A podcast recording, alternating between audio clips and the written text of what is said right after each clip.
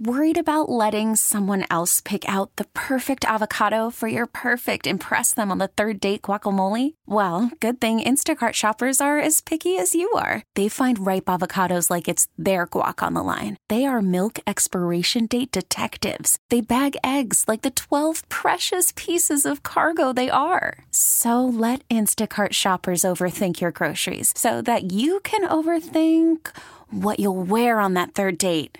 Download the Instacart app to get free delivery on your first three orders while supplies last. Minimum $10 per order, additional term supply. Space, the final frontier. These are the voyages of the Starship Enterprise. Its continuing mission to explore strange new worlds, to boldly go where no one has gone before. Engage. Engage. Search Enterprise, Enterprise. This is Captain Jean Luc Picard. Captain Catherine Janeway. Captain Cisco. This is Captain Jonathan Archer. Red alert. Photon torpedoes, fire. The official Star Trek podcast Engage. Engage. Make it so. with your host, Jordan Hoffman. That, sir, is illogical. Let's make sure history never forgets. This is Engage. Sailing frequencies open, sir. Yes, we're back for another episode of Engage, the official Star Trek podcast. I'm your host, Jordan Hoffman, at J Hoffman on Twitter, facebook.com slash engage the official Star Trek podcast. Please follow us on all, maybe we're on um, Tumblr, Snapchat, Six Apart, all of your social networks. F- follow us. This is a big episode, and I want to jump right in. Thank you for listening. My communicator is. Oh, wait, I just heard something. I think somebody's at the door. Yes, our friend Chris Radke is here from geek.com. I'm going to teleport him in. I teleport somebody at the door because I don't want to get up. He's materializing before. Wait, we need an extra wide beam.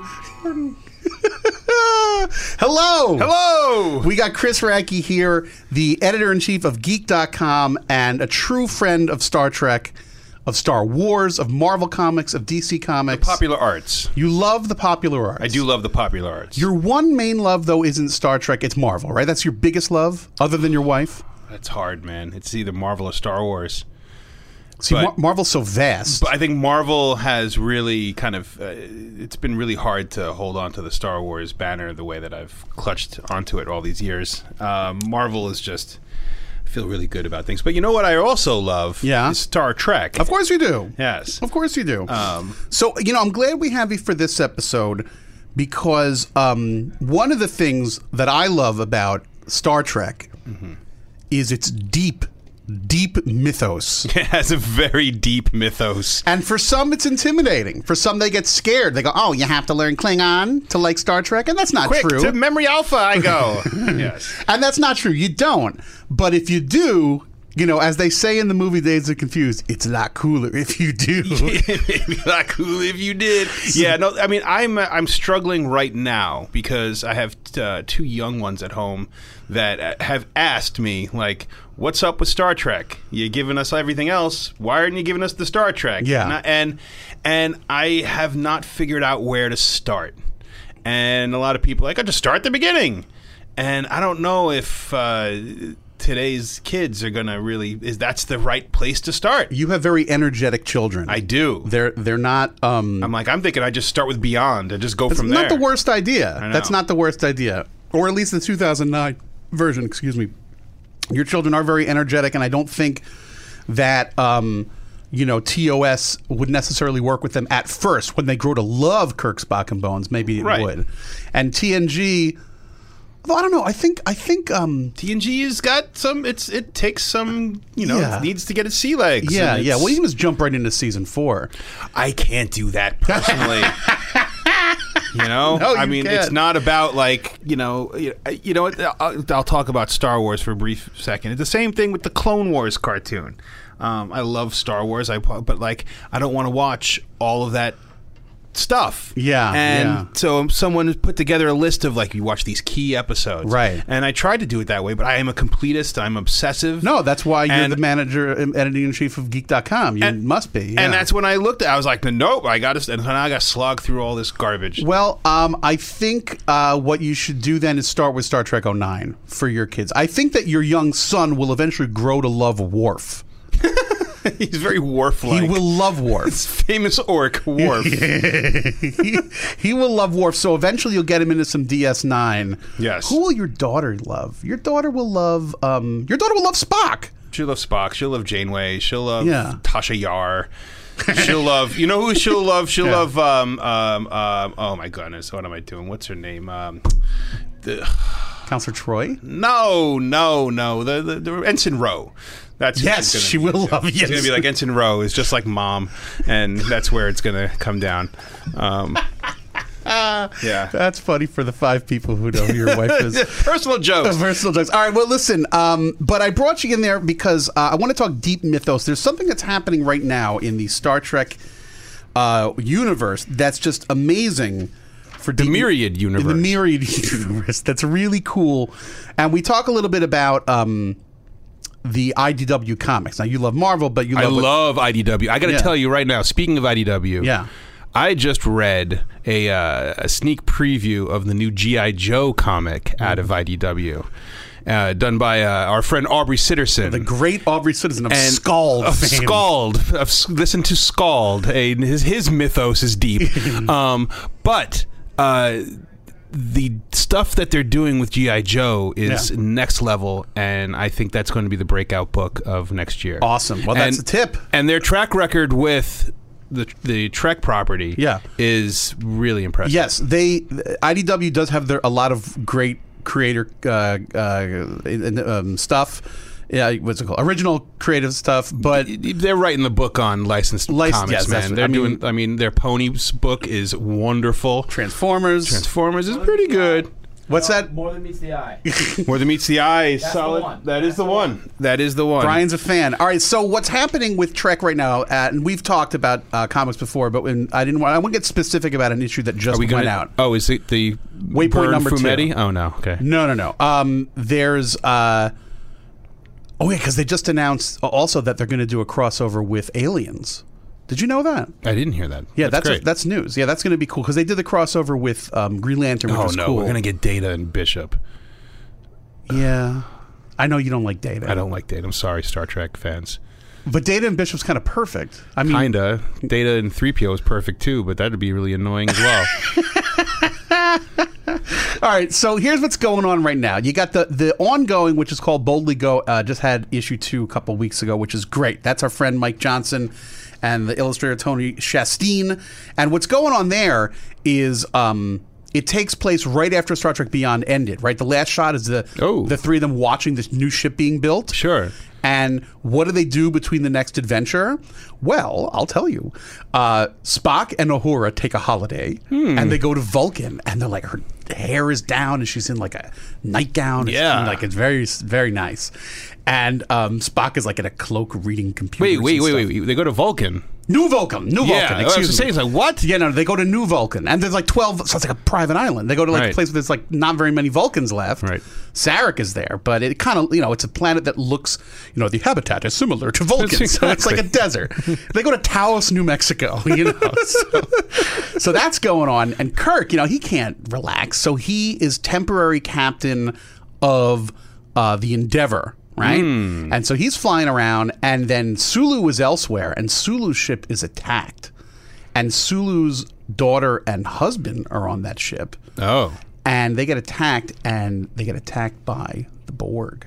Oh man, that is And uh, a we- big deal. We just like i- issue one, and then issue two's already out, so it ends with like, we only heard one.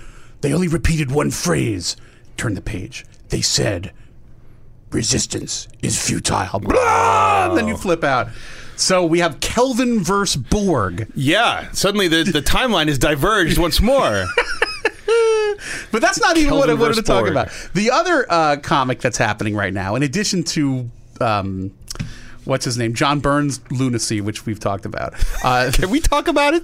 Can you and Yes. I talk about it uh, a little well, bit? I've talked about it on the show before, but yeah, I think we should. But the other thing that's happening is a bi-monthly. Now, when I read that, I got excited. I thought it was every two weeks. Bi- Bi-mon. Bi-monthly. Sci-fi con. Bi-monthly means every two months. right. So, so that's not as No, it exciting. means you like all the months. Yeah, I mean, bi monthly means you, you swing with both months. Bi Mon Sci Fi Con. uh, is called Star Trek Waypoint. And what this is, is it's two stories. So it's bi monthly and bi story. Right. Uh, and they are non canonical, which is going to bring us into the crux of this episode. Non Oh, I see canonical, where we're going with this. sort of like myriad universe stuff. And all it is so far is like the most It's anthology stuff. but like the mo- in pure Star Trek beauty, the most obscure things blown out into It is that it's the equivalent of going to like eh, the record shop to buying bootlegs. it's like how obscure can you Right. possibly like Right. you know this 1979 ACDC concert that was Right, right, right. that I have on three albums. So I got to tell you about issue two of Waypoint. I'm going to spoil it because by the time this airs, it's been out a few weeks. Okay. Issue two of Waypoint is two stories. The first one is by our friends uh, Dayton Ward, who's been on the show, and Kevin Dillmore, and the illustrator Mr. Gordon Purcell, who I don't know. And what it is is just amazing. The the their story is called "The Menace of the Mechatronics." Oh boy.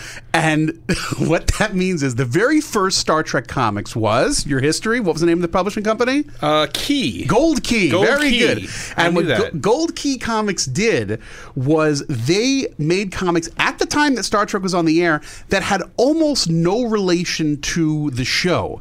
They were working off very limited publicity st- uh, stills uh, to the point that they thought Janice Rand was one of the most important uh, characters.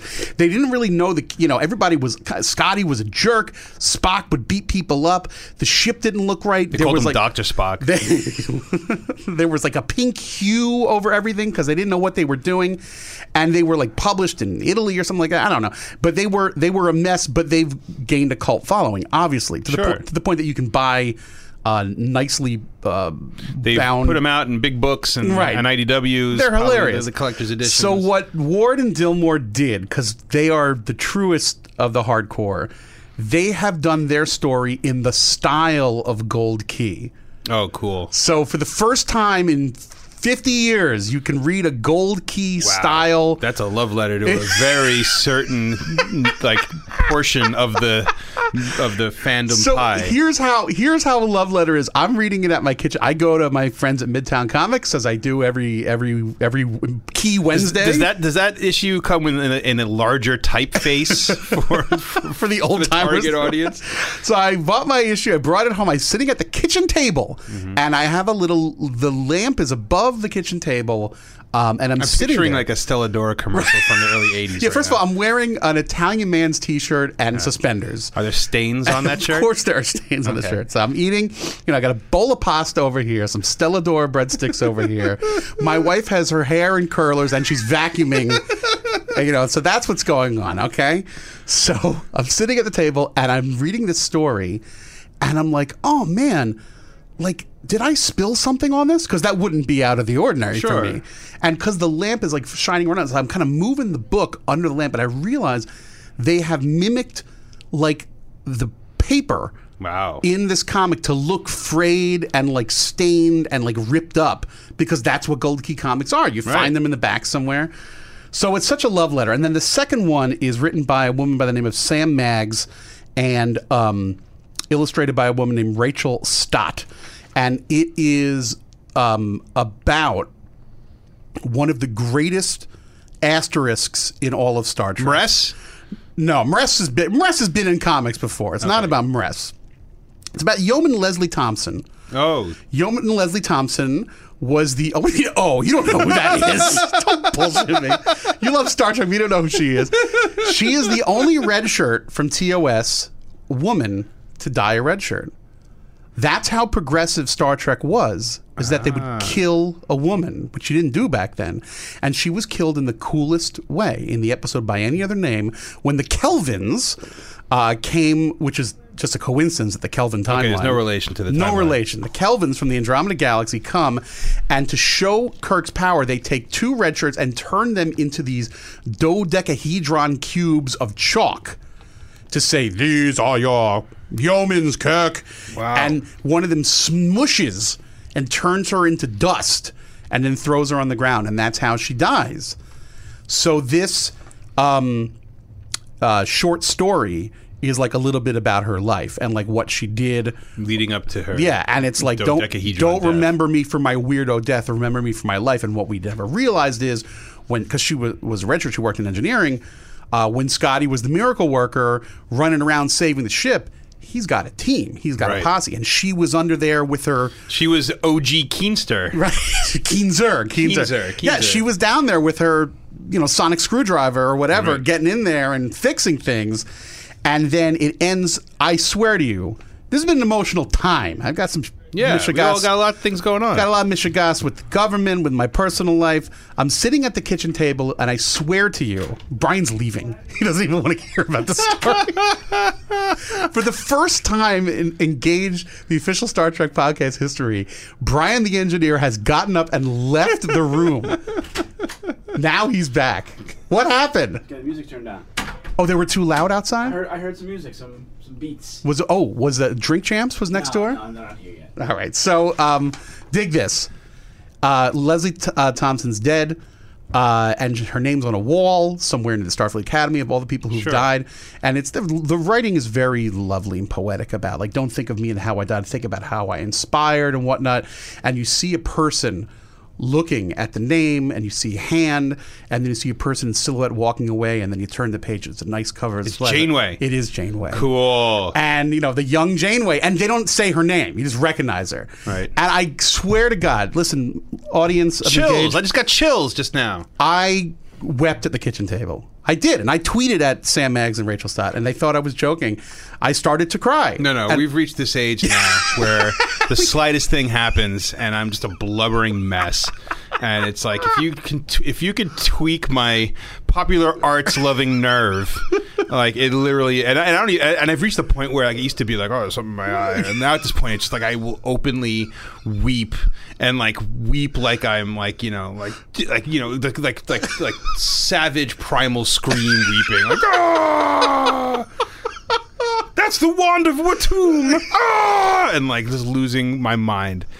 Um, you've been there. You've seen it happen. I when, Yeah. when the first Marvel Studios logo when it showed now it's changed, but when it used to Oh. show the um the, the flipping flash- pages, yeah. forget it. I would be like, I would be like, What did you think of the new Doctor Strange has a new Marvel Studios logo? that. All right. So if we could, are we allowed to talk about Marvel? Of course. Here, Uh, you know that that opening logo, the new, the Doctor Strange one, is a bit of an fu to the publishing side of the business. Oh, inside. Now- Wait, this just in. Hold on. Wait. Um, This is not based. This just in. So, we got some inside news. No, from no, this isn't geek.com, based off on yeah. anything other than Theory, than fan theory. fan theory, and Yeah. connecting some threads, right? Yeah. So within Marvel, you've got two camps. You've got Marvel Studios and got Marvel Entertainment. Marvel Entertainment is the publisher, right? That's the comics. Um, that's also TV. Yeah. And then you've got the movies, which is separate, a separate thing. There used to be this story group that was connected to the entertainment side with the comics, and they were kind of like the arbiters of, you know, keeping it Marvel. And they had to approve all of the stuff that the movie team was doing. Was that Ike Perlmutter's group? It was Ike Perlmutter's group, Okay. and uh, and some of uh, comics' favorite people are a part of that story group. Um, what happens though is as the studio group started to really succeed and do right by these characters, um, and Ike has a long history of just being kind of Bit of a bean counter. a bit of a bean counter. Yeah. You know, like you know, employees bring their own toilet paper to work. Um, so what happens is that story group uh, apparently had a lot of trouble, and it was widely reported that Kevin Feige, who's in charge of the studio, um, was Kevin bristling. Feige is, is the Gene Coon of Star Trek. Yes. I would have said others, but that's a good Yeah. one. Um, no, but he, so listen, he went to the head of Disney, said, "You either make me autonomous, or you, or you, uh, or I'm leaving." Right. And the studio group now lo- no longer reports into the entertainment side; it reports straight up to the head of Disney. They're their own thing. So when you used to watch that Marvel intro with all the comic books flipping, meaning like this is our roots, this is where we're from, that new sequence is like we're we're like you know six dozen movies in. Yeah. we've got our own mythos. Right. Mm. these are our characters. This is our Hawkeye. They become self-aware. that it's they- like V'ger has come to V'ger life is on his own. literally- it's the, the V'ger intro of the new Marvel movies. Um, so that to me, as soon as I saw that, and there was no longer comic book panels, but showing our favorite characters Yes. from the past ten years of Marvel movies, that to me was a we've eclipsed you Yeah. publishing. We're our own thing now. You know when when um and I don't have the exact uh, words. Uh, I don't have the line down, and the listener will will let us know. But when TNG um, filmed uh, one more episode than TOS did to say, you know, we've we. I don't want to say we beat you, but we yeah, we beat you. We beat you. We beat you. Um, that's not Picard's way. There was a little reference to it. They said something like, "Oh, we just passed the blah blah blah system," and it was the same system that you know the last episode of TOS Turnabout and True. Oh, that's cool. So it's a little like a hat, but it That's was not- fantastic. It was not done in an FU way. It was done in like we're continuing the It exploration. was done in a very Star Trek way, Right, Which right. is which is a way of, of of positivity and good feels and good vibes, Right. And and, and let's celebrate. um, where Marvel can be a little antagonistic. with well, each that other. comes from the Yeah. pug. They're, they're New York roots, you know. These are Exactly. scribblers. They're you know They're scribblers. barely literate. You know, Stan Lee, he's like Stan- the big the creator of the Marvel universe and the world's biggest con man. Can that Yes. mean- I mean conventions. Yeah, convention the con man, convention man. Yeah. So Marvel's your bag, but you love DC too. What is it? Who's your favorite DC character? Um, I. well, that's a tough question. I uh, I would say my f- I mean I, I I like Batman quite a bit, but I will tell you my favorite DC character is very specific these days. It is Grant Gustin's Flash.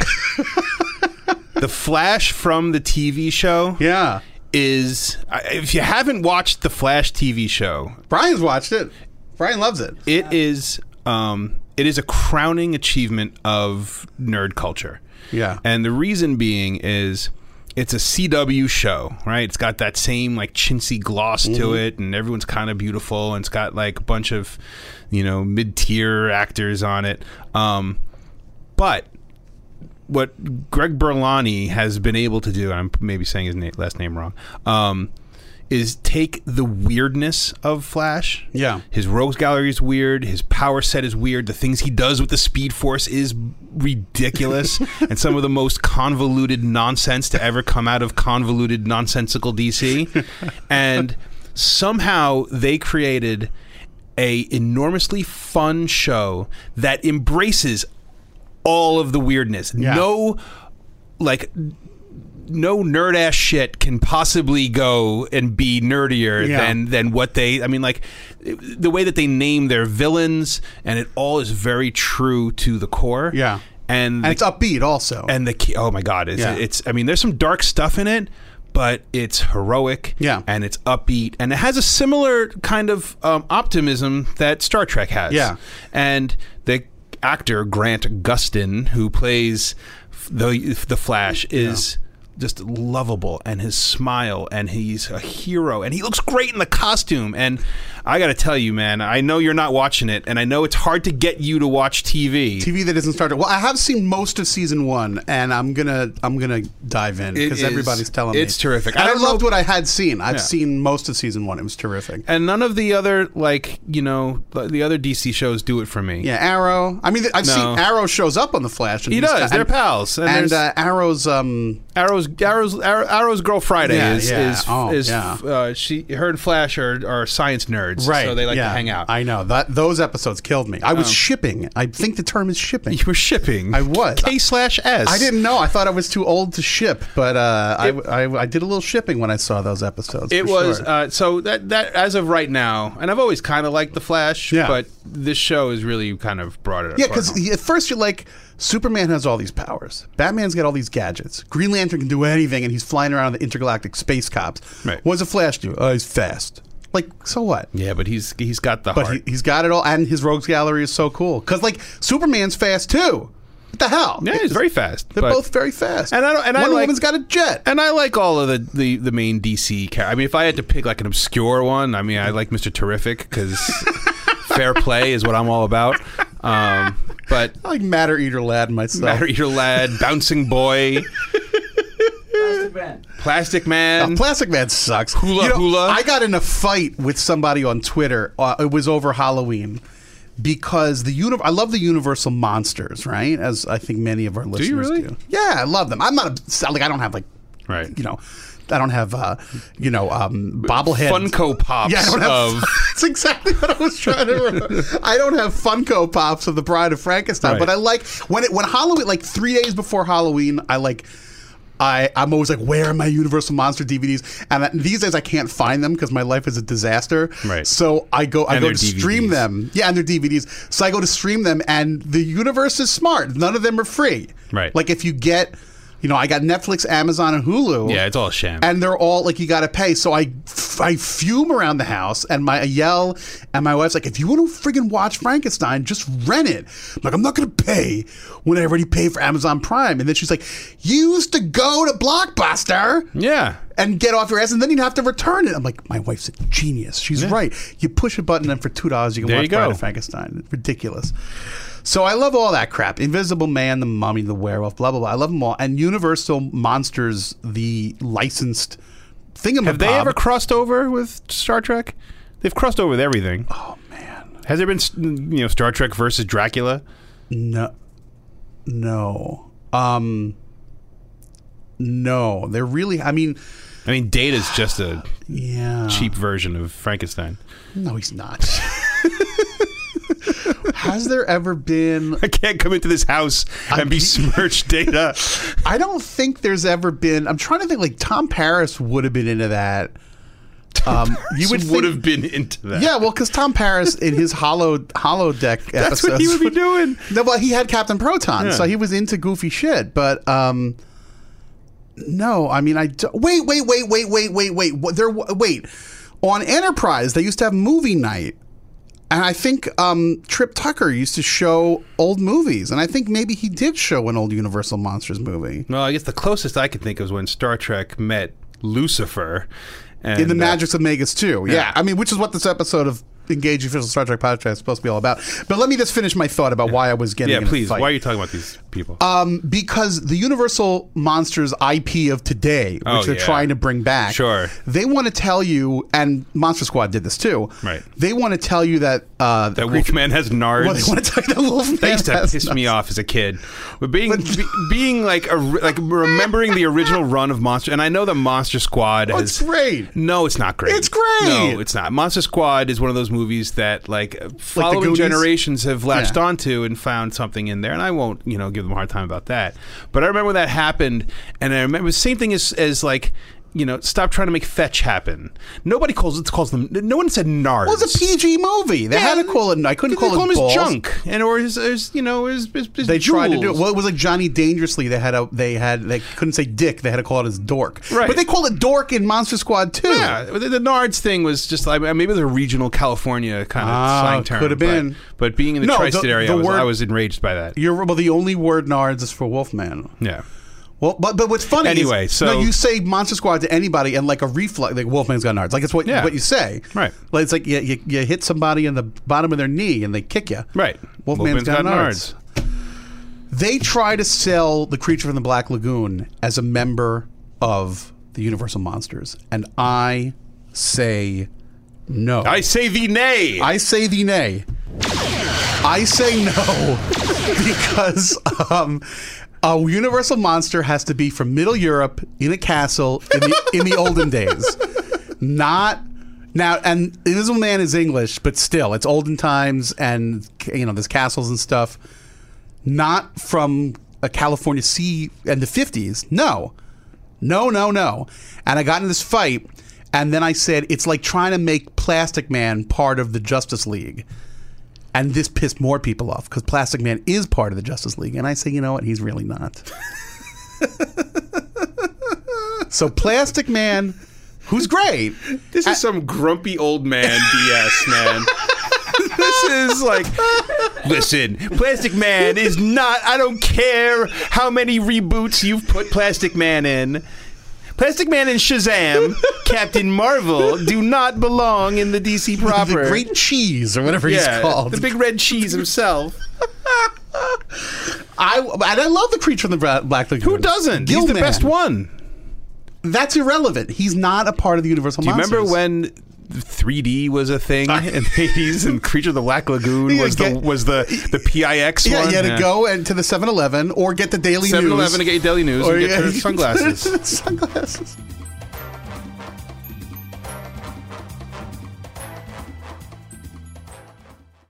Welcome to Play It, a new podcast network featuring radio and TV personalities talking business, sports, tech, entertainment, and more. Play it at play.it. This is Engage. The official Star Trek podcast. Energize.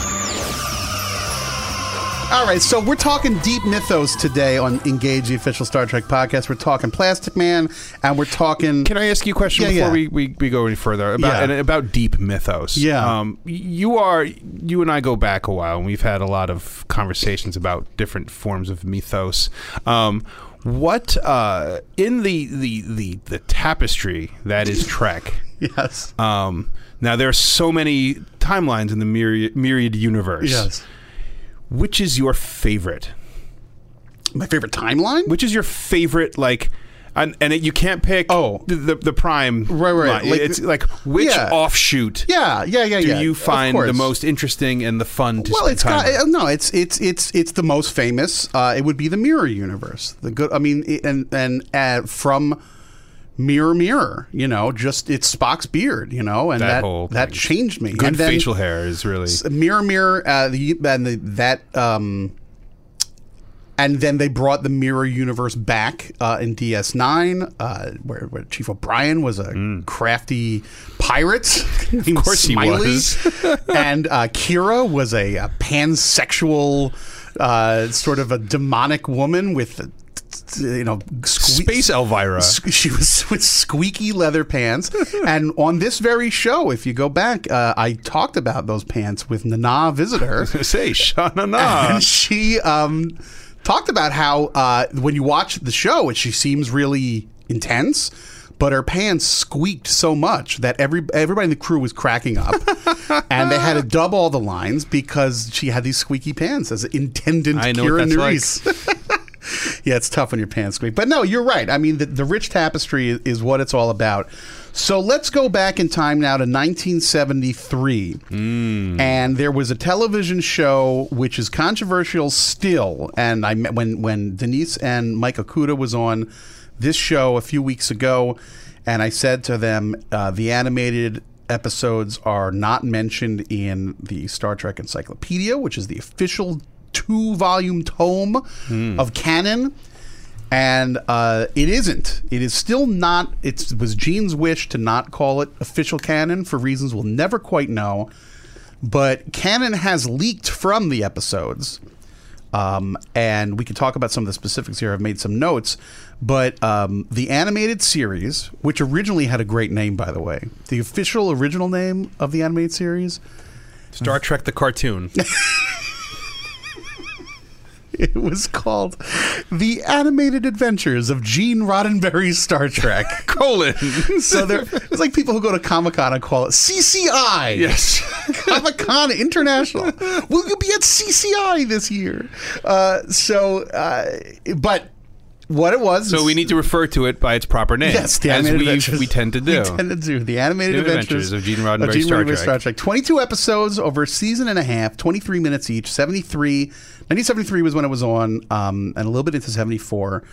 And this was done by the production company Filmation. Filmation, makers of great cartoons like Batman and Tarzan in the 70s. And? Filmation is also He Man. There you go. Uh, Filmation is, uh, there's quite a few others in and there too, are but- some similarities between He-Man and Star Trek: The Animated Series. and the Batman. I mean, the bat, they're, like they're responsible for Batmite and why Batmite was a thing in the seventies. But um, no, and their sound effects. Oh, yeah. um, their style of of very close up on faces off to the set to the left or right. It would be cheaper that way. Yes, I mean mean, it was it basically what it is is like here's a bunch of stills that we pan across, and uh, we'll talk about that. Filmation is a, a relatively low budget um, style, but it works for these stories. And what the animated series did was uh, was really smart is that it said what were things we could never do on Star Trek that we can do with animation. Clearly, So they had some really whacked out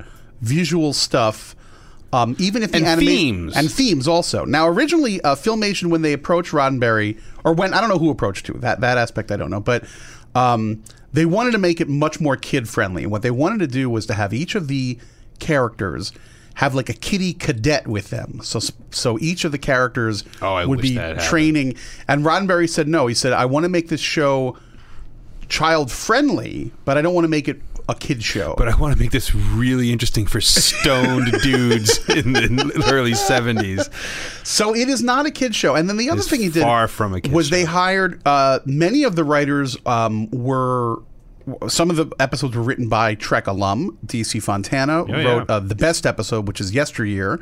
We'll be talking about Um, that. Yes, episode. yesteryear is is dynamite. David Gerald Oh my goodness, Wrote- David Gerald. Oh my David god, Gerald. I love him. Yeah, he's pretty awesome. Uh, David Gerald wrote two episodes, and um, uh, Larry Niven of uh, the Ooh. sci-fi um, uh, novelist. He he wrote an episode.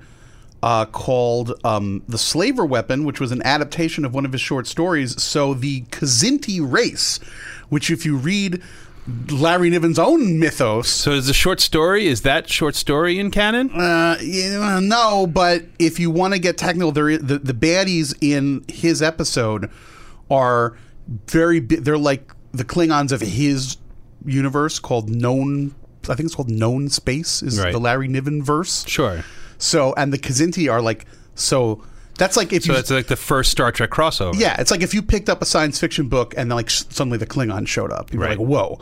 Um, and if you watched another episode, um, which you did, called Infinite Vulcan, when that when Hmm. Infinite Vulcan was great When- because my favorite part is I'm I'm sitting there watching this, and um and I wasn't as well versed. I mean, I've watched plenty of the cartoon, but like watching them as like as homework assignments. Yeah. Um. And I'm watching, and I'm like, all right, so there's this. clearly, Chekhov isn't here because of the Red Scare. Um, but, uh, and then I see that, that Walter Koenig wrote that episode. I'm like, oh, so they threw him a bone. They're like, hey, Walter, we know that you're really artistic. Here you go, man. You could write an episode. And Well, what y- does he write? Is Spock 2? An exploration of gigantism. Um, it was uh, it was very telling. I'm a big fan of Walter Koenig's Moontrap, so whenever Walter Koenig is an auteur, I am uh, I am all aboard. Well, uh, all aboard the Psycorps. You, you you you just touched upon a number of things there. Uh, so in uh, Caniculus Five, Caniculus Five, Stavros Caniculus Stavros, Five, Stavros when he, Caniculus Five. when he mentions a bunch of events that have happened. Uh, in in lore, he mentions the eugenics Oh my wars, God, I popped the for that. galactic wars, Yeah. and he mentioned a bunch of races, and one of them is the Kazinti, which is a reference to this other episode. Whoa. So it's in there, man. Uh, yeah, it's, true. in there, man. So so when the uh, so when Roddenberry nixed the idea of the kids, right? Right. And then um, he brought back some of these other writers and and new writers as well that were legit sci-fi writers, not typical filmation He-Man writers. No, Right. no offense to He-Man. Um, and then uh, he brought the cast back, right? Obviously, you need Kirk. Obviously, you need Spock. Was it all of them? Blah, blah, blah, blah, blah, blah, blah. Obviously, you need Kirk. You need Spock. You need Bones. You need them, right? Then uh, you need additional uh, voices for the guests and the bad villains and whatnot. Jimmy Doohan, James Doohan, is a master of voices. Obviously, he's Scotty. He- He's Sure. not really Scottish. He's Canadian. So they said, all right, we get a two for one deal. If we hire James Doohan again, we, we can have the character of Scotty be the actual voice of Scotty, and he can do everybody. So when Kor the Klingon shows up, he, sh- he can do it. V- Caniculus 5, you know, he can do anything. We need another woman, too. Well, Gene Roddenberry was always smart with the money, so he hired his wife, Majel Barrett Roddenberry, who's goodness. always involved in everything. Q and Law herself. So she, um, Nurse Chapel's back, uh the voice of the computer's back, and then a number of other female characters, including, and we'll get to her, Mress, is back. And then they figured that's it. So out in the cold, Nichelle Nichols without a gig, George Takei without a gig, Walter Koenig without a gig. And um, Leonard Nimoy said, "No way." Nice. He said, "I'm not doing it unless you give my friends a gig. We got to have Ahura because she's a huge character, and we got to have." Sulu because he's really important, and they were friends. And you you need the, you know the whole thing Yeah. about Star Trek is the diversity of the cast. You can't not have Sulu and Uhura. And he's a And- man of integrity, and- a righteous man. So and then so Roddenberry and Filmation said, "All right." And they said, and they brought Uhura back, which was important because in the Lorelei signal, an episode when the women have to take over because the men are all, you know, uh, sp- uh, spooked by sirens, space sirens. Uhura takes the command. She's in the center seat, which is very exciting. And they had to have Sulu back, and Sulu's great also in Infinite Vulcan. He's like, ooh, it, is- Yeah. it appears to be some sort of. he, sa- he literally says, oh, he doesn't say "oh my," but he He's says something like like "oh boy." yeah, it's pretty great. Uh, but Kanan got screwed. yeah. They he- and, and he- they're like they put their foot down. They said we don't really need Chekhov. Koenig always gets screwed. He man. got screwed and Seti eel. Right, he got SETI heels in his ear.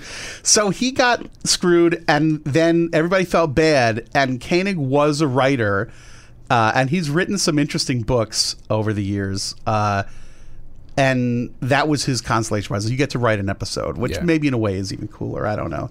Well, he always, he always- he always got the impression he always fancied himself as, as an artist. And, you know, there's an inter- if you want to read, he he uh, took a made a very interesting diary of when he was on Star Trek: The Motion Picture. Mm-hmm. He, he went home every night and wrote in his diary, and that's a book called Chekhov's Enterprise, and it is very readable. I mean, sure, you, Nice. can, you can get it on Amazon for one penny. I'll take a look. And it is if you uh, he's very funny, and it's like a lot of it is him sitting around doing nothing, Right. And it's about him playing practical jokes on, on Shatner and being a being a being a guy, being Chekhov, who, Right. who's got like what twenty lines in that movie. So- Rapscallion. yeah. Uh, so anyway, that was the story. But but like you say, uh, Nimoy was a man of, of a righteous man, and he said, "No, bring my friends back." So that's what happened. So the two, but because we didn't have Chekhov, they were able to say, well, "This is a cartoon, and we're going to exploit what we can do in animation and create new characters." So in Chekhov's seat is Lieutenant Arex, Arax, an Edosian. a Dojian who looks very sad. He does. He's kind of got like a, big s- mope. He's a big. He's got like. I'm a like, s- you know what? If you're gonna like, let's say like, let's. And this is pre Star Wars, right? Yeah. So the merchandising machine really wasn't what it was yet. Mm-hmm. And uh, and they're like, oh, we fi- we have a spot to fill. Let's make a freaky alien man. And what do they do? They make like a sad red camel. He's Joe Camel. He's like s- he's, He he's is. like he's like Joe Camel after all the cigarettes caught up He's- to him. He's a sad camel Yeah. with three arms and three legs. Yeah. That's his one shtick. Like a, like a real camel. Yeah. And then, but then the other, and, and he was voiced by uh, Doohan. of course. Then you had, by the way, and he shows up. Peter David uh, sent him into the future and brought him into the, the, the New Oh, is Frontier he- novels. did- yeah, he's he's in Peter David's novels. the actual character. Uh, Yes, he is. Oh, a, good. a lot. God bless you, Pad. In addition My, to he is my favorite Star Trek contributor. Peter David, Yeah. Peter A. David, Peter A. David's Yeah. uh, contributions to maybe the Earth are some of my favorite things. Um, All right. So then, in addition to Arax, you've got the one that s- when you go to conventions, you are guaranteed to see at least one or two women dress up as a character who does not have many lines in the a animated series. lot of sex A appeal. lot of sex appeal, and we're talking about Lieutenant Mress, Hmm. voiced by Majel Barrett, and she is, I think it's fair to say, a furry. She is a furry, and I will say also the pop culture character that our friendship is built upon. I mean, like our friendships, like where we first fell in love, it, it was over her. It was a love triangle: you, me, and Mares. Um, you know, all right, all right. So let's can we talk about? Tell me about Mares because I got some after watching a bunch of Well, these she's a- episodes. I she's have a- a, I have a, I saw, I saw a theme, And she's a Cation, and you know she uh, she purrs. and she sho- and a, a Cation shows up in the Kelvin verse, if I'm not yeah, mistaken, Cation's right? yeah, there are two in bed Yeah. with, with Kirk in in, in Stid, um, and Stid, and uh, you know peppered throughout. In Star Trek Six, there's one in the background. Mar- Mares has always had a posse. Let's put it this way. But when you go to conventions, one of my favorite ones there was a young woman who had the tail. She had the Oh, I mean, listen, a little glimpse into our life together. I mean, Yeah. like you show up, you go to a convention, and usually you're there in five minutes, and I got on my my phone is pinging with a picture of you and a morass. so, Star Trek fans, when you are when you see Jordan Hoffman, host of Engage, the official Star Trek podcast, at your favorite Star Trek convention, Yeah. and you are dressed as a morass, n- go to him. Go to him, And you'll be on your and- phone. and you will show up on my my my uh, communication. and you'll be at, you'll be at Fairway in Brooklyn with your family, and, you'll start cracking up, and your wife will be like, "What's happening?" And I'll show her, and she'll be like, oh, another mess. so that's Maress, a giant cat woman, and she's great. So I gave you four s- Wait, assignments. okay, now Yeah. all right. You gave me four assignments to Yeah. watch, um, and there were two themes I wanted. All right, so the ones I watched. The titles, yeah. I, Yeah. I, I said, um, I said yesteryear, which is legitimately great. DC Fontana's yesteryear. Uh, the mud. Stop saying legitimately great. They all four of them are great, and any Trek fan that craps on these episodes should be ashamed of Should themselves. be ostracized. They should be set, put into a torpedo and sent into Genesis. Um, because this is uh, these Local database.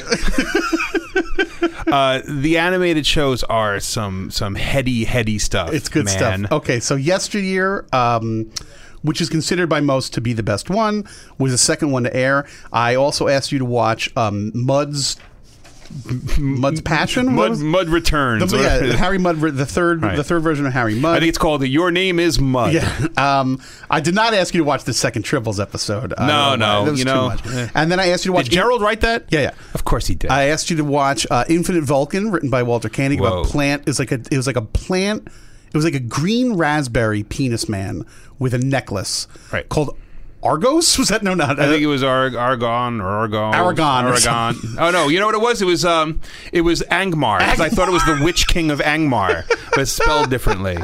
And then, most importantly, I asked you to watch one of the greatest 23 minutes of pop culture, The Magics of Magus 2. Okay, now that when you uh, that was tw- those twenty two minutes were some of the best pop culture, po- some of the best f- popular arts that I've enjoyed in a long time. Um, I'm wa- all right, so. I want to back up a second before we start getting to magics. I got a thing about about um, that I noticed throughout these these episodes, and it might just be me being perverted or having you know something, but I feel that all right each one of these episodes and the, the stuff that i've seen in the anime they're dealing with heavy themes Yeah. this is not a kids show i remember as a kid you know growing up in the you know 70s and 80s i was born the year these came out um, but i remember catching these in reruns and then being excited like star trek cartoon awesome oh my god and being like watching it and then as a kid being like bored out of my mind. Like this is like this is horrible. This is garbage. I'm not gonna. This, I can't watch this. Um, but watching it as an adult, I'm like, whoa. There, this thing is like there is like there is there are big, abnormally large men in in loincloths. like that's somebody's into that. and then there's the furries. Someone's into that. And I'm noticing it through. I'm like like there I think there are some some real interesting themes So, happening. so you think there is a, a sexual element to the animated well, okay, series. so here's where Not in a negative way. No, no, but- and I, it's a look. This is a celebration. Like Yeah. Star Trek celebrates all of these things. Um, and as I'm watching this, and I looked at, I'm like, okay, it's 1973. All right, a few years Star Trek had had come and gone, and now like this is new Star Trek, and the people that were working on this show. Um, the themes that they were exploring, right? So, what, and the reason why I started thinking about this because I was watching the magics of Magmanar or whatever that. What is it? The Magics of Magus 2. of Megas Two, and I'm a big heavy metal fan. Um, if there's Right. if there's the one thing that I love just as much as the popular arts is demon and devil based heavy metal from the 70s. Um, early Black Sabbath is is something that I'm I'm quite fond of. that is your TOS. That is my TOS. so I'm sitting there and I'm watching this uh, this episode, and I don't know where it's going. It's I think I'm, it's all trippy and everything's happening. All of a sudden, Lucian Lucian shows up, and and I'm thinking to myself like, oh, the devil just showed up with his cloven hooves, and I'm like, are they really going this way? And they go down. They've got Asmodeus, and it is it is some Dungeons and Dragons level devil devil worshipping like Anton LaVey in California having orgies. That's what these writers were thinking about. It absolutely was what they were thinking about. And the devil is good. And the devil is good, man. um, not only is the devil is good, but the devil and all the devils on earth, um, you know, couldn't survive, and they had to leave, and they were they were they got a bad rap, and who- and look, God couldn't save Lucifer. But Kirk could. and I, want to give a quick thumbnail for those that maybe haven't seen uh, Magics of Magus 2 or did see it and don't remember because it's kind of we- like you kind of have to. It d- doesn't really flow naturally. It's a little bit all over the place. It's but strange, man, but it's- it- basically, the it's all premise devil is worship. they're going into the center of the galaxy of Satan. because uh, that's what the Enterprise does, and there is a black hole of sorts in the center of the galaxy because they think the galaxy is expanding and more stuff's coming out, which doesn't make any sense. It will be on the outer rim, but still, they go in and they fall through a. They drop into like some nether space, and um, Dude, it was the River Styx. and then this dude shows up who looks like cloven hooves, and he seems he to looks have like magic. Calabas from from Clash of the Titans. he looks like Calvin but with no turquoise tunic. and uh, everybody calls him Lucin. No, no. Lu- Every, everyone calls him Lucian, Lucian except Spock. calls him Lucian. Lucian. Now, this is something that happens a lot on animated Star Trek. I Because, love that they did that. because uh, they recorded these kind of quickly and on the fly, and they weren't all in the studio at the same day. So if Nimoy's coming in on a Tuesday to read his lines, and he pronounces it one way, and then everybody else pronounces it the other way, no, don't say that. I want to think. I like to. I like to think about it as like. Kirk and the humans, they call him Lucian. Oh. But, but like enlightened Spock is like, actually, the Latin you know, origins, it's a Lucian. oh man, Yeah. I you know what? I'm gonna go with that too. and and I and it makes it and it made like as I was watching it, I because I, I that was one of my favorite parts that like like Spock that like pompous ass is gonna go in there. He's like, it's actually Lucian, and um and for him to like you know kind of like hold on to the, it that way, I was like, I think it was just character development for me. Wow, I, you know, you're you're right. You're absolutely right. I like that. so they doesn't go happen they often. go through this pan-dimensional portal, and um, basically their new pal Lucian shows them how um, how magic is real. Yes. And uh, you know, and let's think back to uh, Arthur Clarke's Fifth Law or whatever it is. You know, any any any um, technology from the far enough future will seem to modern man like magic. Right. And Spock is fine with that. He's like, uh, perhaps it is logical to accept that something is not logical. And so pretty soon he's like playing chess with his mind. Right. And um, Sulu is imagining geisha women show up and are on the deck, uh, on the on the bridge, and uh, when they're down on the planet, uh, well, first they're just down in like some like amorphous, vaporous world, and they're all floating around going, oh, and then Lucian says. Um, Oh, I'd forgotten how much bodily integrity means to you humans.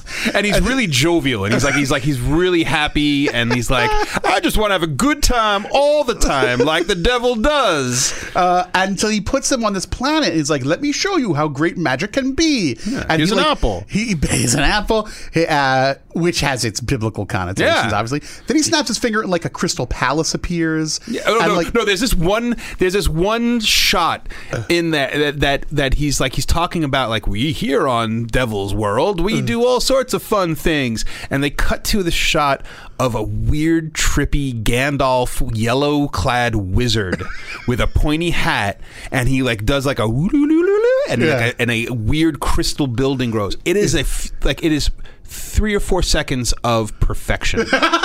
I want like like when I die and I take my last breaths, I have all sorts of like I want to hear this song and I want to have this last meal and I want these people around me. The last th- seconds of my life, I want those three seconds of that yellow wizard creating that that that crystalline structure, and that when my soul dies, I'm gonna live. You're gonna live there. I'm gonna live there with Lucian. That was listening. So you love Satan. Listening to uh to to Sabbath Bloody Sabbath. This is Sabbath Bloody Sabbath. So like, what I- so I'm watching this episode, and all right, now finish your finish Wait, your wait. thing. Yeah. So then, but then there's another image of like there's like a woman who like is dressed in a dowdy manner. Yeah. And then again, he flipped, he snaps his finger, and then suddenly she's like in a gown, and this man appears. Yep. Uh, so like you know this it's is it's it's a little rapey. Um, there's there's the.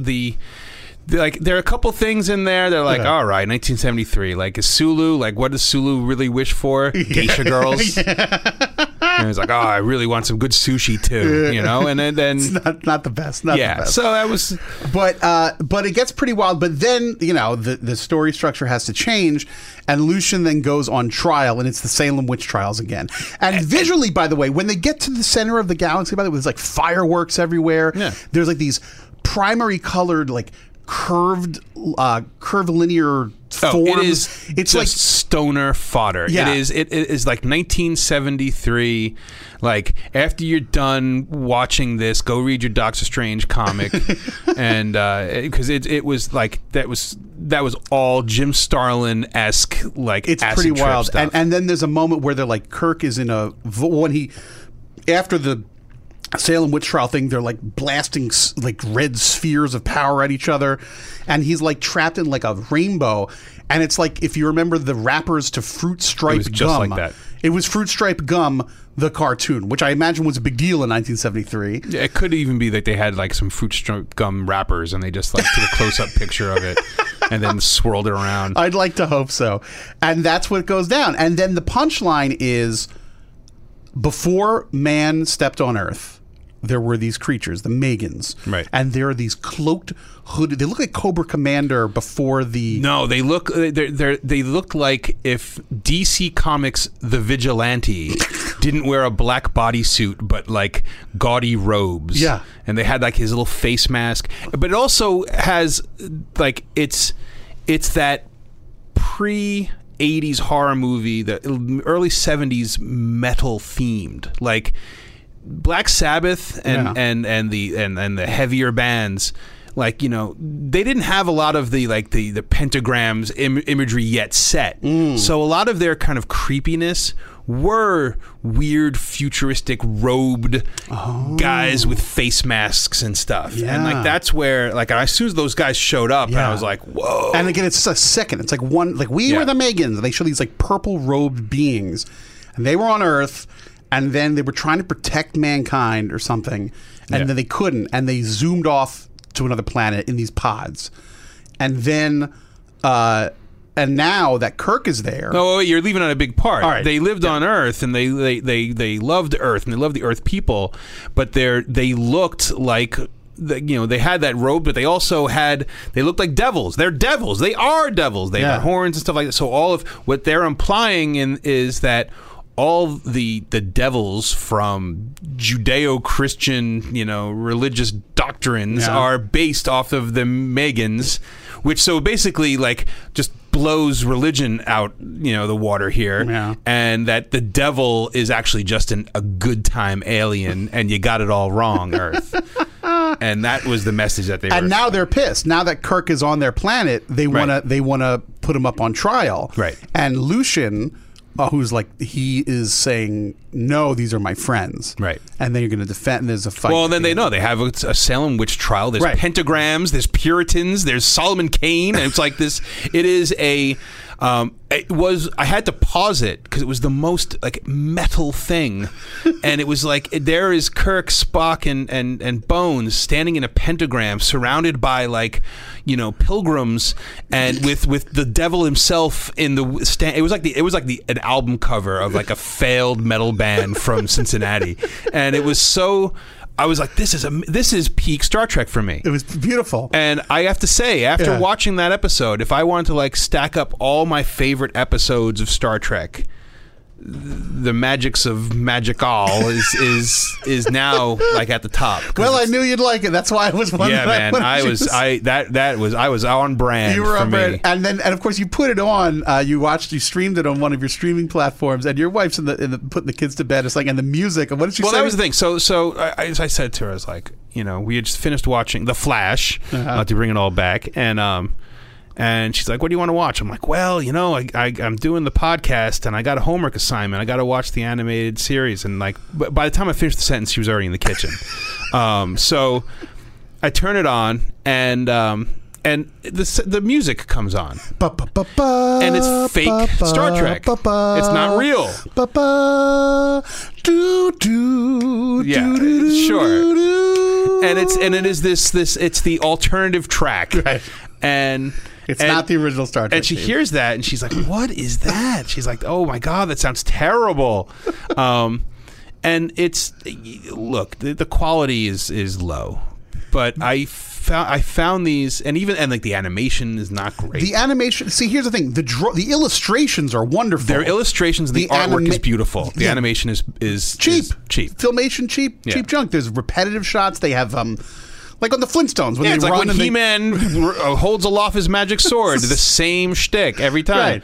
That There- was this. There's the same running, the same punch Yeah. that Kirk does. It's recycled, recycled images all over the place. The sound effects are the same from the Herculoids. yeah, there's Uh, the, the, that, that, the, the creatures that come out when we get to um, the Infinite, Infinite Spa- Vulcan. Infinite, Vu- Infinite Squawk, Vulcan. squawk it. That like, I mean, the Super Friends battled that beast, and this. I mean, it was it was so It's the same stock stuff. sound. It is, but the, the but the stories are whacked out, They're really trippy. and the illustrations are really cool. They're really trippy, and I got the f- so so like that, that was the thing. The magics of of Mongol Nine was what made me f- like I was watching that. and I was like, I had to look up on Wikipedia what year that episode came out and what was the corresponding Black Sabbath album. and which was Eh, Sabbath Bloody Sabbath, Yeah. which is six albums in.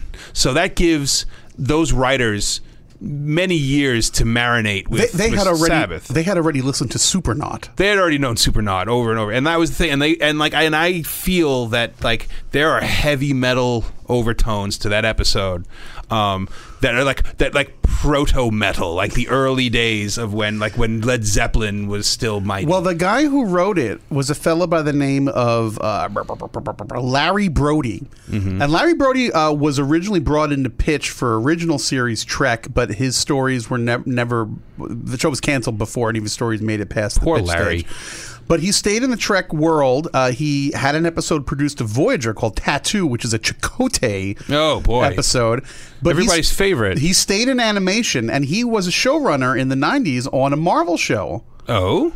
the Silver Surfer cartoon. Whoa! So yeah, he this guy was totally tripping out and, and, and doing this. And when he finally, when he was uh, like you know, an older man, and he Yeah. got that Silver Surfer cartoon. And the Silver Surfer cartoon was was um, A little weak. Yeah, those ninety. The only good '90s Marvel cartoon was well, Spider-Man, two. right? Spider-Man, but the X-Men one is the one everyone gets all, Yeah. all excited about. Um, but awesome. That was I, I really enjoyed those 22 minutes.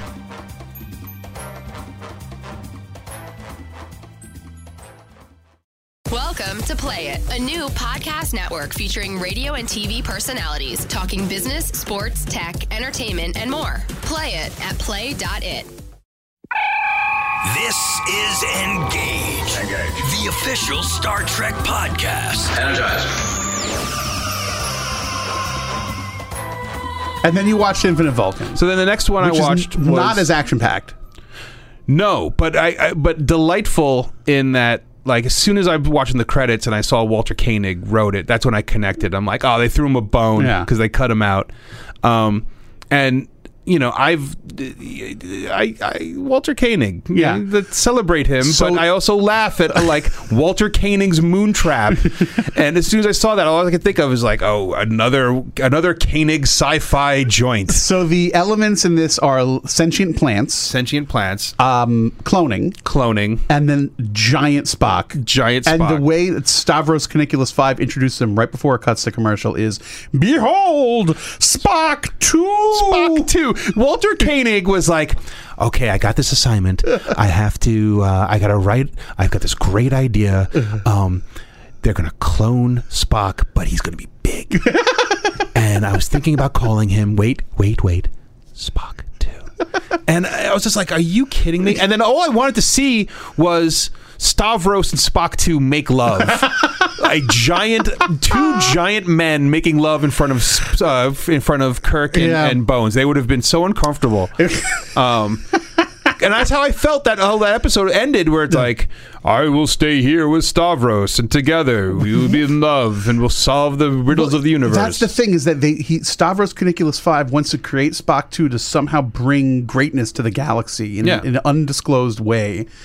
And all, I mean, even though they're they're bad because they're capturing, they've got these winged purple pterodactyls. There's a with, lot like, of springy- weird stuff in this episode, man. Like it's and, and it's all like it shows up. They land the planet and then they find a tribble with legs, and Sulu's like, "It's adorable! I must have it!" And he picks it up and like it poisons him, Right. and that's how these guys, the plant guys, come in. And, like the threads to get to Spock two. It's almost is incoherent. insane. It's Yeah. almost incoherent. You just got like each new scene is like it's a new story, and then they get, of course, they like descend into That's the what you get for hiring Koenig. they descend into the core of the planet Yeah. on like this big elevator disc, and it's the same sound effect as every other. And then, of course, they get there, and then it becomes like a hover disc. Right. It's like wh- wh- it was just write what you can, write what you know, Koenig, write what you know. so. Then your next assignment, uh, you checked out yesteryear, right? Uh, n- okay. So I said to you, uh, and I, I think I, after I watched uh, uh, Spock two, Yeah. um, the Infinite Vulcan. Infinite Vulcan Yeah. colon Spock two, um, I then I was like, "Where's Mress? There's no Mress," and you're yeah. like, "Oh, Mress is all over the place. Check out the the next ones, right?" So the next one I watched was Young Spock Adventures when he goes Oh. back in time Ye- yesteryear. yesteryear, Which is DC wonderful. Fontana's yesteryear, which was awesome. There's no rest in that episode. Yeah, so um, I guess I screwed up. You totally screwed me up. There's the Andorian though. Andorian was awesome. Yeah, I love that. And that- he's like, I am being written out of history. So long. he he's was so telling- chipper about it. He was like, "Well, listen, Andorians are warriors. We know when we've lost. it's time for me to go and be written out of existence. Good luck to you." Yesteryear was a spin on City on the Edge of Forever, Right. arguably the greatest Star Trek TOS episode of all time. Uh, they go back to the Guardian. Um, why they're there? They're just doing research. They're of doing some- research, and, and, and I, I, what I liked about that is they show up, and there is I think it's Spock is doing research. Yeah. Kirk is there. There's a big bird creature, Yes, um, a yes, yellow there is. bird man creature. Yeah. um, some kind of like phoenix beast man. Yeah. and then there is a very like dour, like duchess kind of woman who I somebody out there is listening. She is recycled artwork from other another filmation thing. You Oh. think It so? might have been the Batman cartoon. I got to find out because I saw it and I was like, "Oh, I remember her." And it wasn't remembering her not from that episode. I was remembering her from Yeah. something and she's she's a character in like that artwork was recycled later on wow in filmations. which means she maybe showed up again on Eternia. it's with, possible. with Man at Arms and Orko. it is possible um, that she's like Evil Lynn's She-Ra. cousin. Evil Lynn. yeah, um, Evelyn. Um, but the uh, the fact that they're like Ram Man. Ram- Rammy, um, Ram Man's cousin Sam, Sam Triclops. Man, Wait, not Triclops. Um, Triclops, Triclops, Triclops, yeah. Triclops, Man E faces, Oh, that's who I was thinking about. Man. E- Emmanuel E face. faces. Um, Emmanuel E faces. Emmanuel Emmanuel faces is what it's- Manny faces is short for.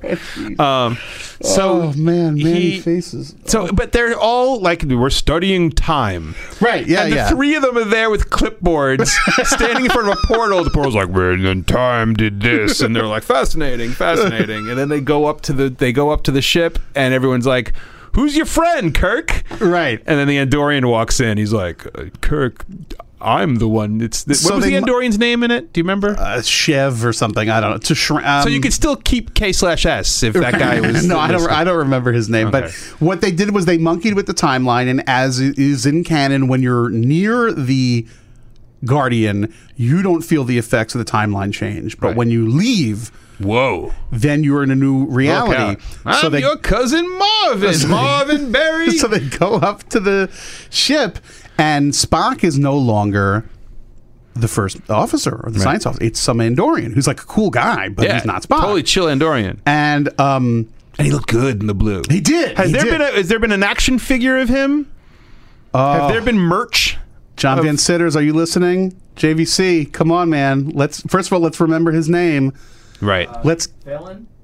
Thalen was that his name? Thalen, there was. It was. It was. It was. Yeah. It was Thalen. Can we get him on something? Yeah, we need we need some Thalen merch, man. Yeah, on a T-shirt, if nothing else. Yep. Him, you know, it should be um, some kind of. I want a Thalen Funko Pop. Well, it's got to be some kind of Google where um, he dissolves and then Spock takes his place.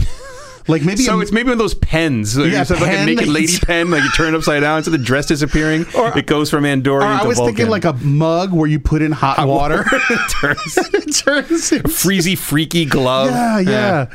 All right. Well, I'll I'll I'll, I'll run it up Work the on that, flagpole. Star Let's Trek see. man. So um, so they go up to the ship, and um, what happens is uh, Spock is is not Spock, and it's like a change. Of course, this was recycled idea. Spock, not Spock. It was like was not was. just- It was like it was like in in, Don Spock, in in, producer uh, in in trespass. You know when when the Nausicaan didn't pierce Picard's heart in the Domjot table, and he became a mealy mouthed mush. Right. This something happened, so Spock has to go back and correct what's happened. But because of the grandfather clause, he already kind of knows what he has to do because he Right. has vague memories of a, as as a child. A strange cousin A str- saved me from some serious trouble during my not pon far thing.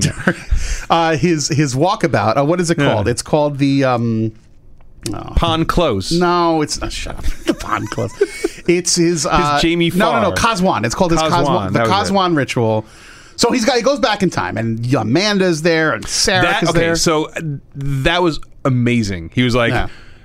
Kirk, Captain, I need uh, typical Vulcan garb from the early '70s and a tote bag to carry it. And like they and these, and then Kirk goes. Uh, I'll ask the, the staff, and so Yeah. he, he get- gets on the communicator. He's like, "We need, you know, proper clothes from this time period," and then it just gets beamed down, yeah. and he's like, "By the most efficient crew in the galaxy." he's literally, he's like, "I love the efficiency of my crew. I can tell them I want some nonsense, and it's here like that." That's great.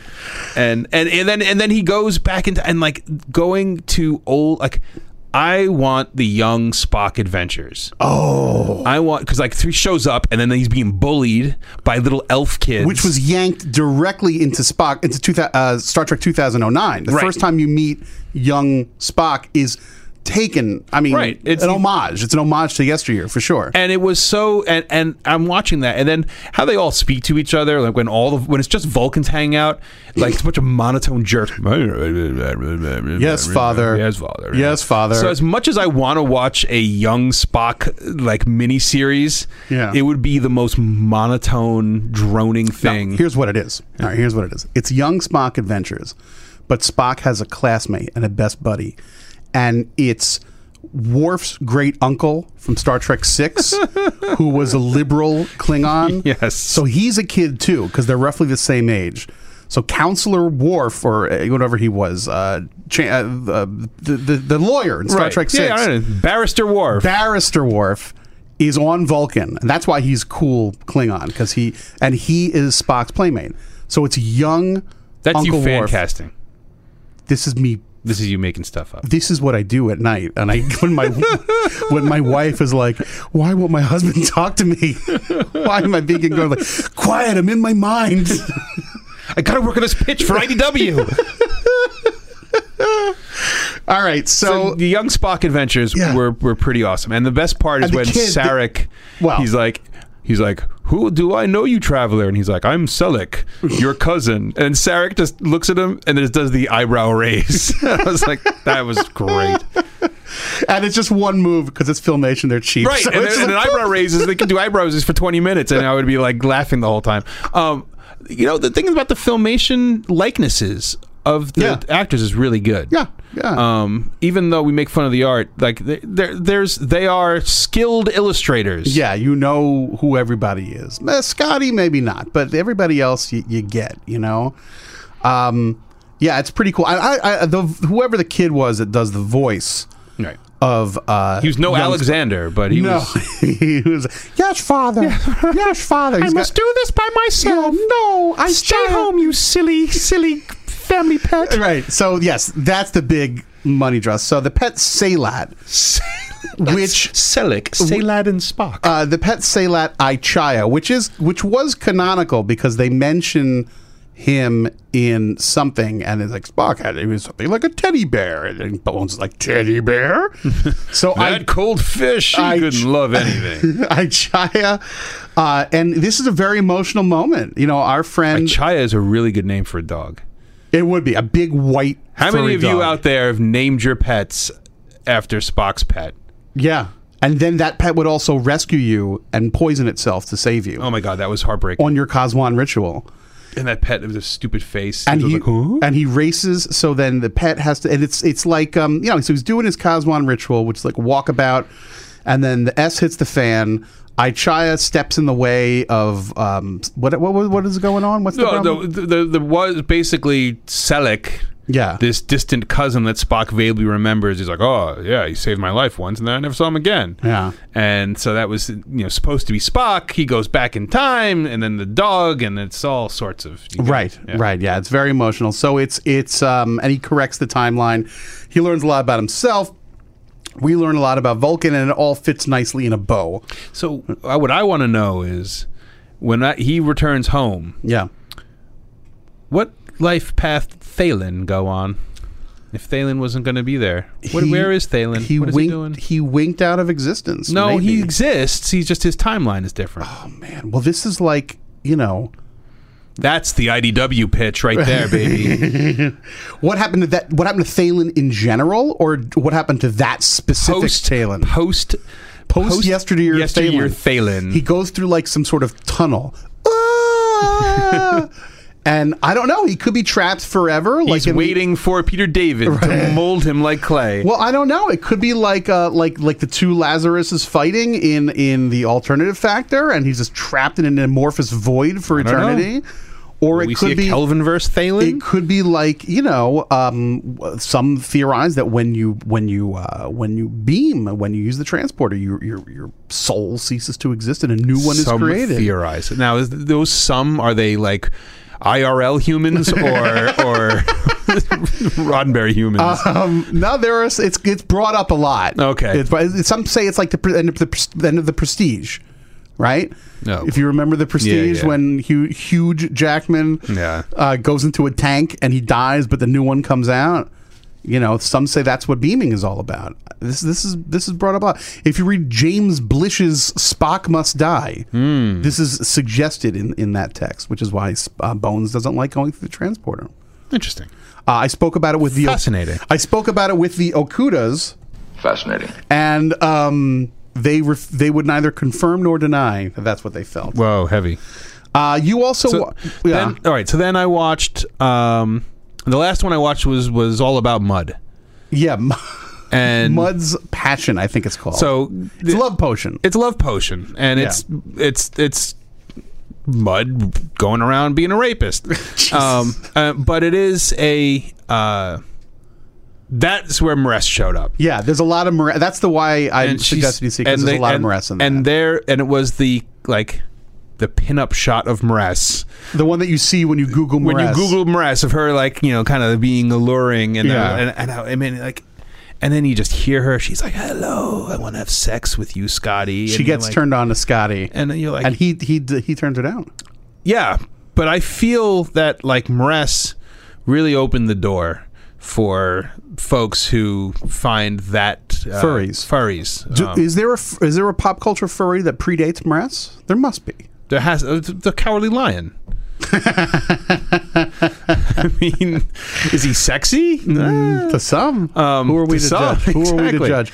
Uh, well, you, also Bugs Bunny, Bugs Bunny and, all- and especially with the eyelashes. Yoo-hoo, that Oh. yeah, whole when thing. oh, when Bugs Bunny g- gets Yeah. in drag, he's Yeah. great. Oh, my Um, God. but there is a uh, M- Mress is something, man. Mress, I feel like really takes the whole thing, and like Mress is just no bones about it. I am a sexy cat, and I am, am, am I am down for some space travels, Yes, yeah, oh. and yeah. that is her thing. And the way she talks, she's just Hey like- Brian, have you seen Mress? I, I looked it up on the. M apostrophe M R E S S. What I are looked up on it you? Before, yeah. Yeah, and you and that's why you got out of the room earlier. Yes, that's exactly why. I'm doing and and and when she talks, like you don't get this from a still of googling. No. but the way her muzzle is, um, the way that her she talks and her like her cat cheeks don't go to like teeth. They go up, and there's this. It's it's very suggestive, right? And the animation of her.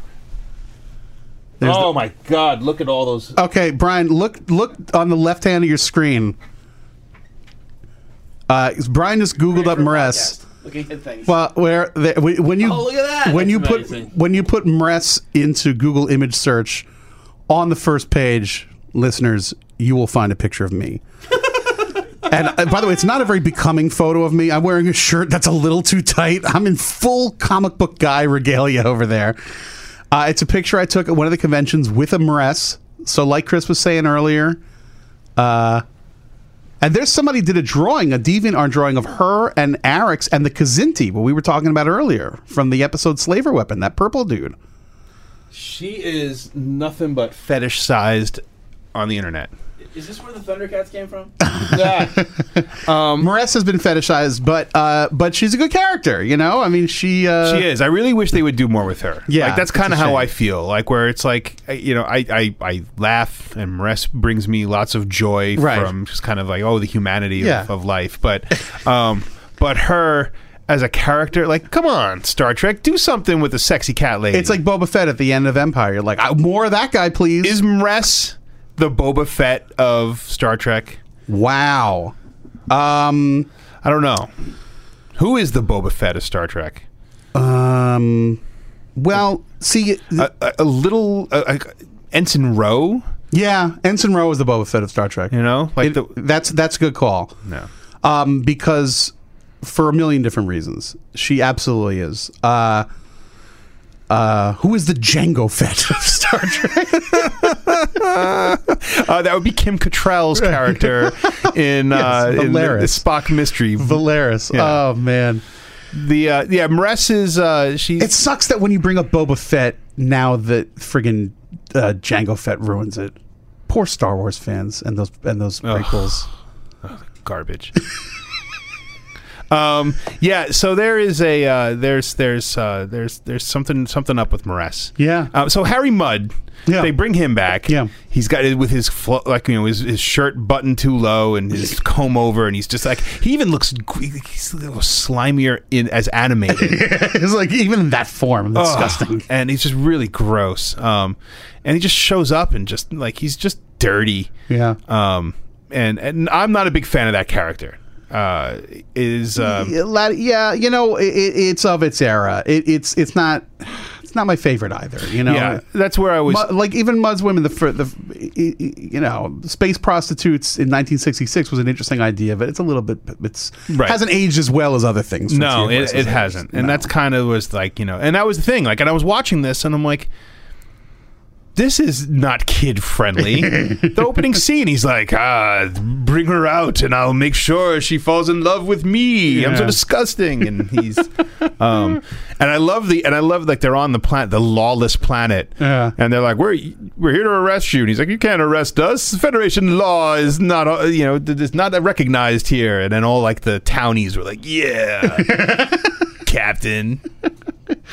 Yep, yep, yep, yep. Uh, yeah, Mudd is not uh, Mudd is you know when you're at conventions, there's always a, a cool guy dressed as, as Harry Mudd, and it's like yeah, you, oh, he's a cool But you guy. want to like dressed you as want mud. and you, you want to give him a high five, and then you're like, why, why are you dressing up like Harry Mudd? You know, if you're gonna go that route, go, go that uh, route, go Cyrano Jones. Yeah, or go I'll as take a Cyrano go as Jones. Stavros Stavros number five. Stavros Caniculus five. You need to be 25 feet tall to do that. That's what you know. It's like that guy that went to New York Comic Con last year and built the Hulkbuster armor. We need someone to make a s- two-scale Stavros Caniculus five cosplay, where it's just like a large tuniced man. That was okay, and that was the other thing that I noticed was there was a lot of shirtless, ripped dudes on the animated show. You Yeah. had Lucian, Yeah, he's you shirtless. had Stavros, Yeah. Uh, there was somebody else that I saw, and I was just kind of like, "All right, you know, they've got sexy cat ladies, and they got Yeah. something something for the other." and the this other was side. programmed at kids on Saturday mornings in the early 70s. It's a hell of a thing. And so, Yeah. if you've never watched Star Trek the animated series, uh, you can on any of your favorite streaming platforms. And for the first time, it just got put on Blu-ray. You know, Yeah, I mean, uh, look. uh, Here's the thing. I, I I've always known that they were the lesser of the Trek. Like, if you wanted to, like, s- like it's just slightly above Enterprise in terms of where it fits in the uh, the hierarchy. But Wow. um, it, it- it's it's like a, a notch above Enterprise and about like six feet above Stid.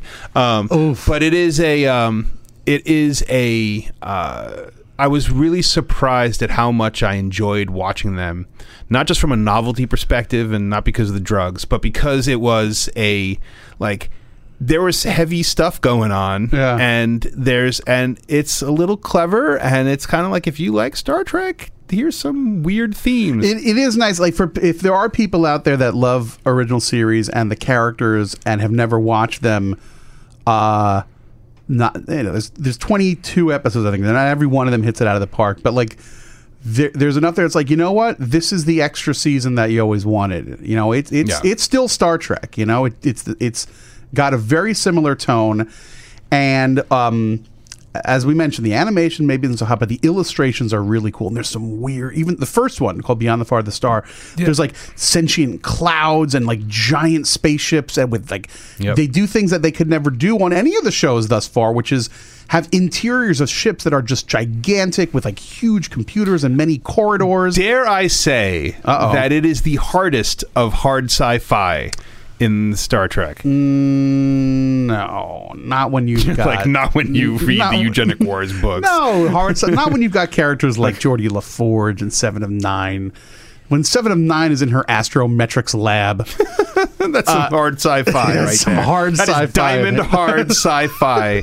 Has that term been used on this show before? I would like to think so. That is when you know there's sci-fi, there's hard sci-fi, and then there's diamond hard, Hard sci-fi. sci-fi. I read that once and it stayed with me. that phrase. unobtainium, uh, hard unobtainium hard sci-fi. Well, listen, I think we're just about out of time. Um, uh, thank you, uh, Chris Racky of Geek.com, where we can read. Hey, I gotta. Can I get plug something? Yeah, go ahead. So the other day, uh, uh, f- f- famous scientist Neil deGrasse Tyson was uh, was came by our office. Yeah. and we were talking to him, and um, one of my colleagues, uh, Will Greenwald, asked him to sign his his phaser. He had a one of those phaser remote controls.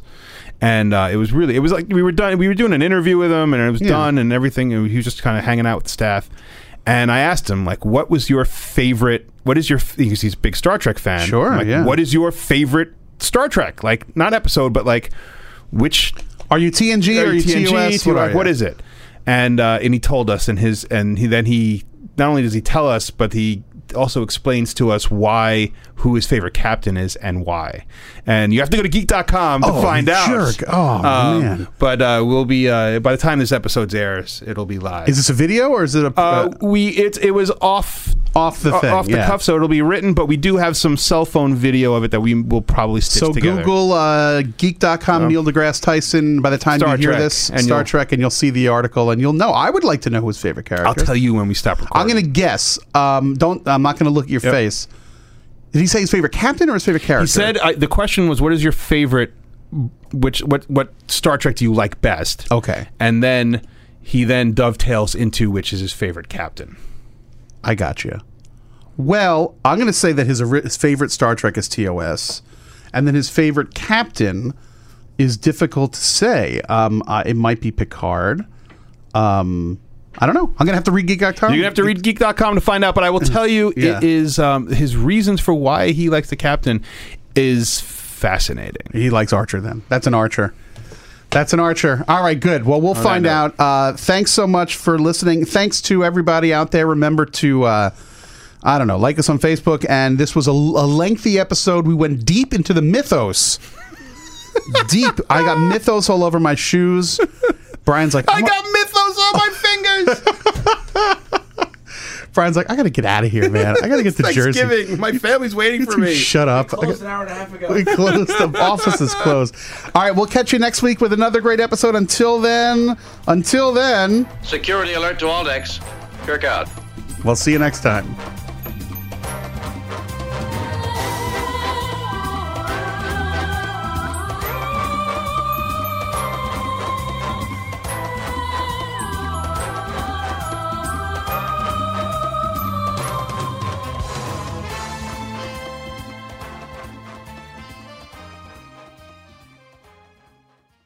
This episode is brought to you by Progressive Insurance. Whether you love true crime or comedy, celebrity interviews or news, you call the shots on what's in your podcast queue. And guess what? Now you can call them on your auto insurance too with the Name Your Price tool from Progressive. It works just the way it sounds. You tell Progressive how much you want to pay for car insurance, and they'll show you coverage options that fit your budget. Get your quote today at progressive.com to join the over 28 million drivers who trust Progressive. Progressive Casualty Insurance Company and Affiliates. Price and coverage match limited by state law.